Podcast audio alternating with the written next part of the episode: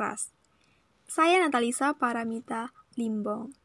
Bagaimana dengan musiknya teman-teman? Apakah tubuhmu ikut bergoyang ketika mendengarnya? Nah, itu adalah salah satu musik gondang tradisional Batak ya. Lalu, apa yang pertama kali kamu pikirkan ketika mendengar kata Batak? Apakah musik tadi yang enak didengar? Suku yang punya banyak marga? Tarian tortornya yang unik? atau suara mereka yang keras-keras. Nah, suku yang terletak di Sumatera Utara ini adalah suku yang terkenal dengan watak keras dan memiliki suara intonasi yang tinggi. Sehingga orang yang baru kenal dengan suku Batak dianggap sedang marah, padahal memang begitulah intonasi orang Batak ketika sedang berbicara. Bahkan saya sendiri juga seperti itu sebenarnya bukan kami sedang marah atau kami suka teriak-teriak, atau mungkin kami ngajak berantem, bukan ya teman-teman. Jadi konon katanya, pada zaman dahulu, orang Batak di kampung itu banyak yang tinggal di daerah pegunungan, di mana jarak rumah satu dengan yang lainnya itu berjauhan. Jadi kalau ingin berkomunikasi, mereka harus berteriak dengan lantang agar terdengar dengan jelas. Nah, itulah sebabnya suara orang Batak sangat keras dan besar. Nah, efek teriak-teriak tadilah yang sepertinya terbawa hingga sekarang ini. Nah, semua pasti menjunjung tinggi adat istiadat. Begitu juga dengan kami yang bersuku Batak. Sebab adat Batak itu warisan yang sangat berharga. Suku Batak juga dikenal dengan banyaknya marga. Bahkan saya sendiri pusing dengan marga yang segitu banyak dan harus mengetahui mana aja sih marga yang masih sama dengan kita ya contohnya saya sendiri Limbong masuk dengan Pasar Ribu, Tanjung, Ambarita, Lubis, Mani, dan lain-lainnya. Ada beberapa marga yang dianggap satu silsilah sehingga masih satu kerabat atau keluarga. Nah, yang seperti saya sebutkan sebelumnya, jadi Batak juga melarang hubungan pernikahan satu marga, karena secara adat keduanya itu masih dianggap nama riboto atau saudara-saudari sedarah. Itulah mengapa saat pertama kali orang Batak bertemu, yang ditanya itu adalah marganya bukan nama. Jadi nggak ada tuh uh, laki-laki misalnya ketemu perempuan Batak. Siapa namanya dek? Atau siapa namanya tok? Nggak ada.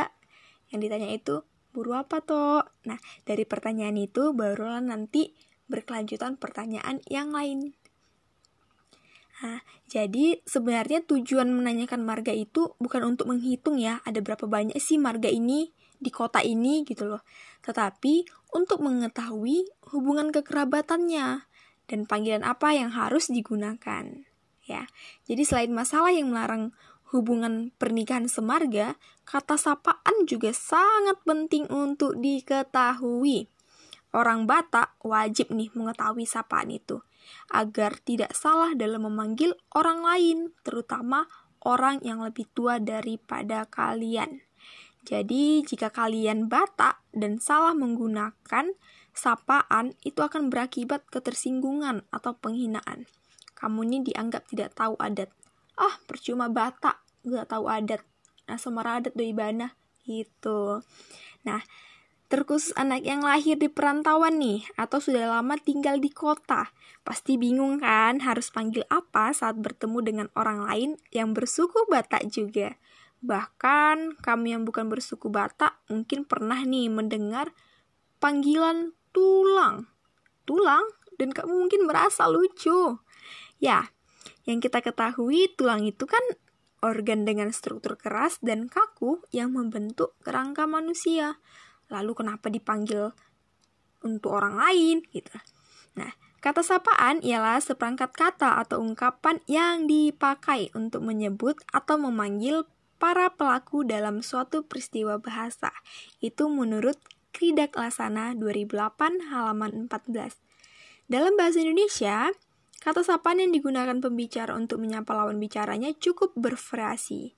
Namun, meskipun demikian, Jenis kata sapaan yang nampaknya paling banyak digunakan itu adalah istilah kekerabatan. Oke, dalam pertuturan atau panggilan ada istilah uh, pada adat Batak itu 36 jenis partuturan. 36 nih ya. Banyak? Ya, sangat banyak.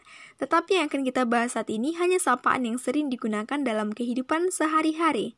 Lalu, apa saja kata sapaan itu? Yuk, mari kita simak agar kami yang bersuku Batak tidak ragu saat bertutur sapa, serta lawan bicaramu tidak akan tersinggung. Dan teman-teman yang bukan bersuku Batak, semoga dapat menambah wawasan mengenai sapaan orang Batak tersebut. Orang Batak selalu menjunjung tinggi ajaran Jolo di senukun marga asa diboto partuturan, yang artinya tanya dulu marga supaya tahu kekerabatan. Jadi sebelum berkenalan dengan seseorang, sebaiknya tanyakan dulu marga agar tahu hubungan kekerabatan dan panggilan yang tepat digunakan. Jadi Batak ini memiliki banyak marga dan biasanya memang masih ada hubungannya.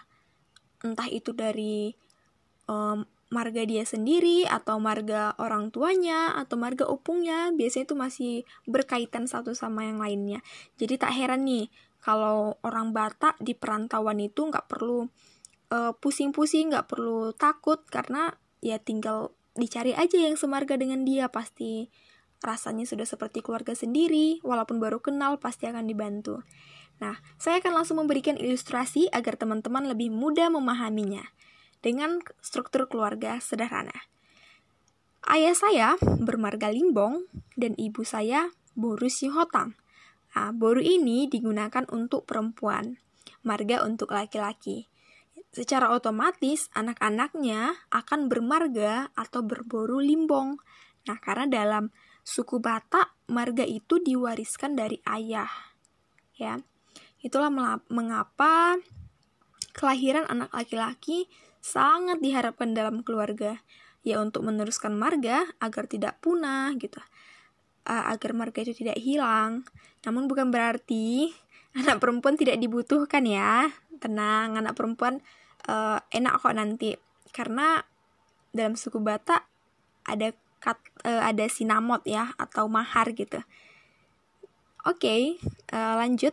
Uh, saya anak perempuan yang mempunyai dua abang satu adik laki-laki dan satu adik perempuan. Oke, okay? saya mempunyai dua abang, satu adik laki-laki dan satu adik perempuan. Nah, panggilan yang pertama, Ito, ya. Ito itu adalah panggilan saya kepada semua saudara laki-laki saya. Abang atau adik itu akan saya panggil Ito. Dan sebaliknya, mereka juga akan memanggil saya Ito. Jadi ini berlaku hanya yang berlawan jenis ya. Uh, saya dengan abang saya dan abang saya dengan uh, saya gitu. Kalau sesama jenis tidak bisa. Nah, adik saya yang perempuan itu saya memanggilnya Anggi. Anggi ya, seperti nama orang. Saya pastikan nih kalau ada mar, e, nama Anggi itu pasti orang Batak. Jadi uh, Anggi ini hanya digunakan pada adik perempuan dan adik saya ini akan memanggil saya dengan sebutan Akang. Akang ya. Oke, selanjutnya ayah merupakan anak ketiga dari tujuh bersaudara yang mempunyai satu orang kakak, satu orang abang, dua orang adik perempuan, dan dua orang adik laki-laki. Banyak ya. Ya, jadi zaman dahulu itu banyak anak, banyak rezeki, katanya. Oke, ayahnya ayah, ayahnya ayah itu atau kakek, kami memanggilnya ompung. Tapi tulisannya ompung ya, dibaca opung. Dan ibunya ayah atau nenek, kami memanggilnya opung boru. Ayah dipanggil dengan amang atau among. Kakak dan adik perempuannya ayah, ya, saudara perempuan dari ayah, itu akan saya panggil namboru. Namboru seperti lagu ya. Bertemu dengan Namboru. Dan suaminya saya panggil Amang Boru ya berarti pasangan Namboru Amang Boru begitu ya. Abangnya ayah dipanggil dengan sebutan bapak tua. Bapak tua ya. Lebih tua daripada bapak kita ya bapak tua. Dan pasangannya tentunya dengan sebutan mak tua atau inang tua. Selanjutnya, adik laki-laki ayah akan saya panggil Bapak Uda. Ya, Bapak Uda. Pasangannya saya panggil Inang Uda. Nah, itu panggilan dari pihak ayah, ya. Kemudian panggilan dari pihak ibu. Seperti sebelumnya, ayahnya ibu itu kami panggil dengan opung dan ibunya ibu kami panggil opung boru. Ya, opung boru, ada borunya. Ibu dipanggil dengan inang atau inong. Bebas nih. Jadi ibu merupakan anak ketiga dari lima bersaudara. Mempunyai satu abang, satu kakak, satu adik laki-laki, dan satu adik perempuan. Abang dan adik laki-lakinya ibu itu akan saya panggil dengan tulang. Nah ini dia tulang. Dan istrinya saya panggil nantulang. Oke, jadi tulang itu sebenarnya panggilan untuk saudara laki-laki dari ibu kita atau biasanya itu paman ya. Dan suaminya itu eh dan ist maaf dan istrinya itu saya panggil nantulang. Kakaknya ibu saya panggil inang tua. Dan suaminya bapak tua. Terakhir adiknya ibu yang perempuan. Itu saya panggil dengan inang uda. Pasangannya bapak uda. Oke. Jadi itu dari keluarga. Untuk penjelasan yang lebih detail Bapak tua atau amang tua atau pak tua bebas nih sama aja. Yang penting tua ya. Itu panggilan bisa diterapkan pada dua tempat. Yang pertama itu pada saat bertemu dengan orang yang ada kaitannya dengan marga kita. Dan pada orang yang ada kaitannya dengan buru ibu kita. Oke, dalam kehidupan yang lebih luas nih. Bapak tua itu sebenarnya bisa dipakai untuk orang yang satu marga dengan kita. Satu marga dengan kita yang secara urutan keturunan setingkat dengan ayah kita dan secara usia lebih tua dari ayah kita. Ingat yang lebih tua. Uh, urutan keturunan ini maksudnya itu dalam setiap generasi itu kan ada marganya, ada nomornya nih. Namun tidak semua juga uh, ada nomor ya, ada juga marga yang tidak ada nomor. Seperti saya limbong itu nggak ada nggak ada nomornya gitu. Ya maksudnya urutan urutan keturunan ini misalnya uh, saya uh, urut nomor urut 15 gitu. Nah opungnya saya atau kakeknya saya itu ya urutannya di atas saya 14 gitu. Begitu seterusnya. Nah saya ini baru limbong bertemu dengan laki-laki yang semarga dengan saya. Marga limbong berarti ya dan umurnya itu lebih tua dari ayah saya. Maka saya akan memanggilnya Bapak Tua atau Pak Tua. Pasangannya seperti yang sebelumnya, Inang Tua atau Mak Tua, bebas. Jadi kalau lebih muda dari ayah, itu akan saya panggil dengan Bapak Uda atau Uda, sama saja. Dan pasangannya dipanggil Inang Uda atau Nang Uda. Oke, jadi uh, Susah ya? Oke, apabila ada wanita yang satu marga dengan kita. Wanita nih, satu marga dengan kita, secara urutan keturunan setingkat dengan ayah. Maka, saya harus memanggilnya Namboru atau Bowu. Namboru, Bowu, sama ya. Dan suaminya kita panggil Amang Boru. Kemudian, penerapan untuk keluarga dari ibu. Boru dari ibu gitu ya. Oke, bapak tua. Panggilan untuk suami dari wanita yang satu marga dengan ibu kita. Oke, secara urutan keturunan setingkat dengan ibu kita dan usianya lebih tua dari ibu kita. Misalnya nih, ibu saya kan baru si hotang. Ada wanita yang baru si hotang juga dan usia suaminya ini lebih tua dari ibu. Maka Suaminya akan saya panggil bapak tua. Bapak tua ya, pasangannya inang tua atau mak tua. Namun jika usianya lebih muda dari ibu, maka panggilannya berubah menjadi bapak uda atau uda. Ya. Pasangannya inang uda atau nang uda. Jadi, jika ada laki-laki secara urutan keturunan setingkat dengan ibu, ya setara dengan ibu gitu, bermarga pasar ibu, dan ibu kita buru pasar ibu, maka kita panggil dia tulang. Ini dia, tulang ya. Berarti kalau e, selain panggilan tulang itu untuk saudara laki-laki dari ibu kita kandung gitu tulang ini bisa diterapkan pada orang yang bermarga e, sama dengan ibu kita gitu dan istrinya kita panggil dengan nan tulang tapi sih e, tulang dan tulang ini lebih sering digunakan pada orang yang baru bertemu nih. Misalnya nggak tahu nih marga e, marganya apa atau hubungannya bagaimana dengan marga dia. Biasanya langsung bilang aja tulang harus tulang gitu kan. Oke. Okay.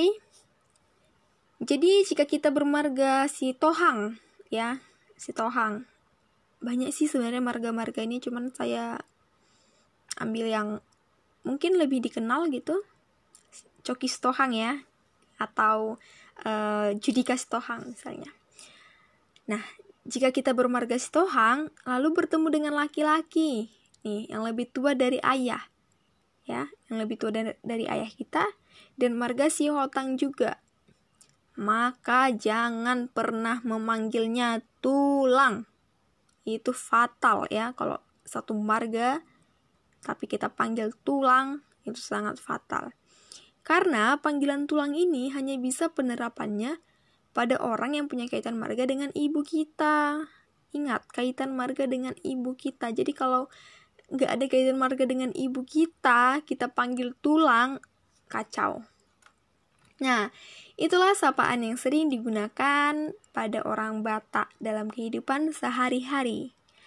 Sebagai orang Batak, kita wajib mengetahui sapaan tersebut ya. Tentunya kita harus mengetahui juga marga-marga apa saja sih yang termasuk atau masih satu marga dengan kita untuk memudahkan panggilan yang kita gunakan. Jangan malu untuk bertanya langsung kepada orang tua, keluarga, atau kepada siapa pun uh, yang bisa dituakan atau menjadi panutan ya. Dengan begitu kita tidak dianggap lagi tak tahu adat atau martutur. Sebagai generasi muda Batak, kita harus bangga dengan suku Batak kita harus mengambil peran dalam melestarikan budaya tersebut. Salah satunya dengan tetap menggunakan sapaan yang benar. Uh, untuk kamu ya teman-teman yang bukan bersuku Batak, semoga podcast ini menambah wawasanmu.